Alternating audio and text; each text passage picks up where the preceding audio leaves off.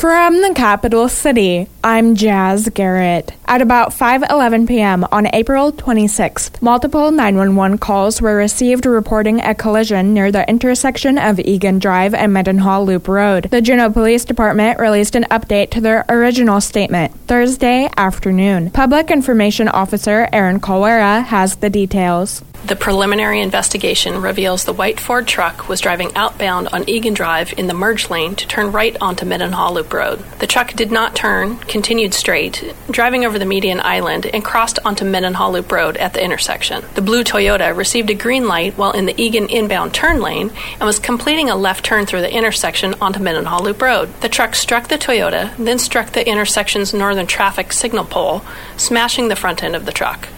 The truck landed on the driver's side of the truck. The truck had three occupants. The deceased female has been identified as a 27 year old Juneau resident. Her next of kin was notified this afternoon. A 55 year old male Juneau resident was medevaced out of town in critical condition. A 33 year old male resident was treated at BRH and released early this morning. Both vehicles sustained extensive damage, were totaled, and impounded. The roadway was opened at around 10:15 p.m. last night please call JPD Dispatch if you witness the incident so an investigator may contact you. The number to provide more information is 586 0600. Shortly after this update was released, JPD received an update that the 15 year old boy was released from Bartlett Regional Hospital and is home with his family. Senate Republicans yesterday blocked a Democratic measure to revive the Equal Rights Amendment, dealing yet another blow to supporters who have pushed for more than five decades to amend the Constitution to prohibit discrimination based on sex. Democrats failed to win the necessary 60 votes to move forward with the resolution, which would have removed a 1982 deadline for state ratification and reopened the process to amend the Constitution. The 51 to 47 vote included support from two Republicans, Maine Senator Susan Collins and Alaska Senator Lisa Murkowski, while short of the 10 GOP votes needed. Yesterday, Murkowski spoke on the U.S. Senate floor. It's pretty simple. Equality of rights under the law shall not be denied or abridged by the United States or by any state on account of sex. It is as simple as that. That's it. That's the full substance of the Equal Rights Amendment. She expresses her disappointment over the failed resolution to remove the deadline to ratify the ERA. The fact of the matter is, the vast majority of Americans support the ERA.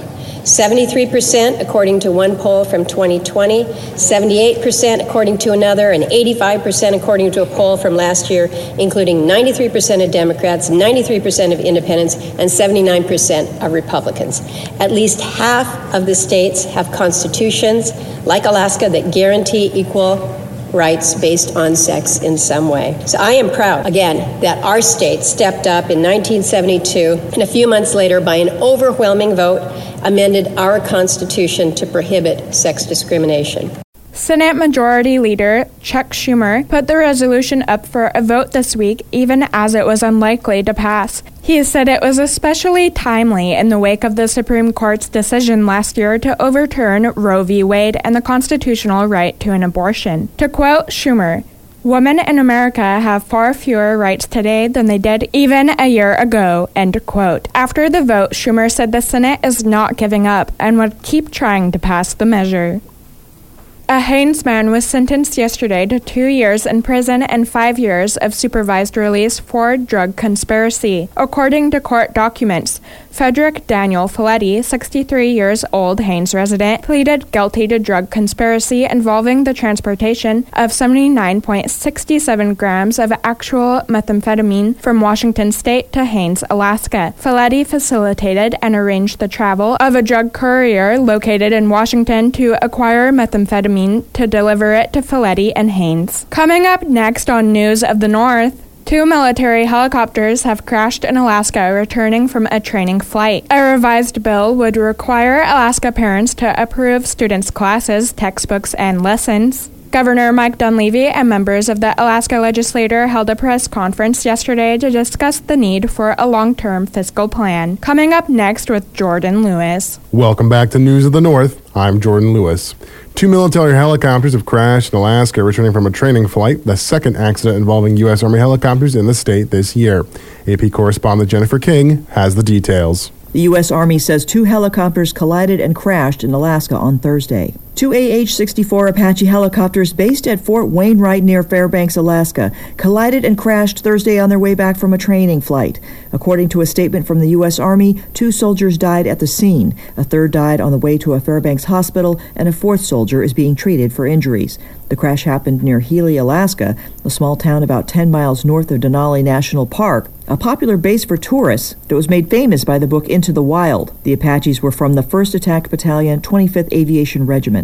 In a statement, Major General Brian Eifler with the 11th Airborne says it's an incredible loss for these soldiers' families, their fellow soldiers, and for the division. I'm Jennifer King. Parents of Alaska public school students will be required to okay every lesson taught by their child's teacher under newly revised legislation approved Wednesday by the House Education Committee. Without permission, the student would be held out of field trips, extracurricular activities, and even basic lessons on algebra, biology, and history. The revised bill would also require school districts to make single person restrooms available to students. A prior version proposed by Governor Mike Dunleavy would have prohibited transgender students from using their preferred bathroom if it didn't match their, quote, biological sex. The idea was removed by the committee after hours of public testimony that saw a majority of speakers oppose the idea. Under the new version, no one would be required to use a particular restroom. An additional provision in the rewritten bill requires parents to give school districts a list of all the names and pronouns that can be used to refer to a student. This would prevent a transgender student from using a different name without their parents' knowledge and permission. The bill is not yet final and it awaits further committee hearings and has yet to pass either the House or Senate.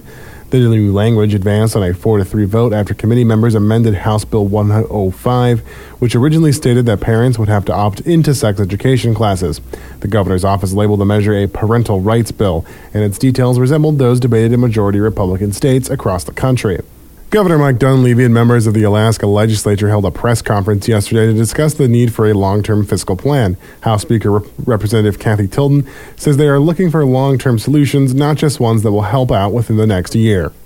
Many of the challenges that our legislature has and our state has would be improved by some long term stabilization of the way we do business and encouragement of economic growth, bringing more jobs to Alaskans and allowing the legislature to focus on the items that are important to all of our families. So while there's been a lot of media interest, I know, on certain pieces of this plan, the real picture here is that all everything that we do in a fiscal plan needs to run together and that it needs to be something that the entire legislature can agree upon. Governor Dunleavy also says it's a team effort. I think we're all very positive about working together to try and solve this solution because this has got to be an Alaskan solution. It, it, just can't be one caucus or one body or the governor, et cetera. And we all know that. The general consensus is they are working hard at the end of the session to tie it all together, and they acknowledge they have to take action. Governor Dunleavy says they, they understand they are going to have to come up with a fiscal plan that's sustainable so they don't have to pass it on to the next generation.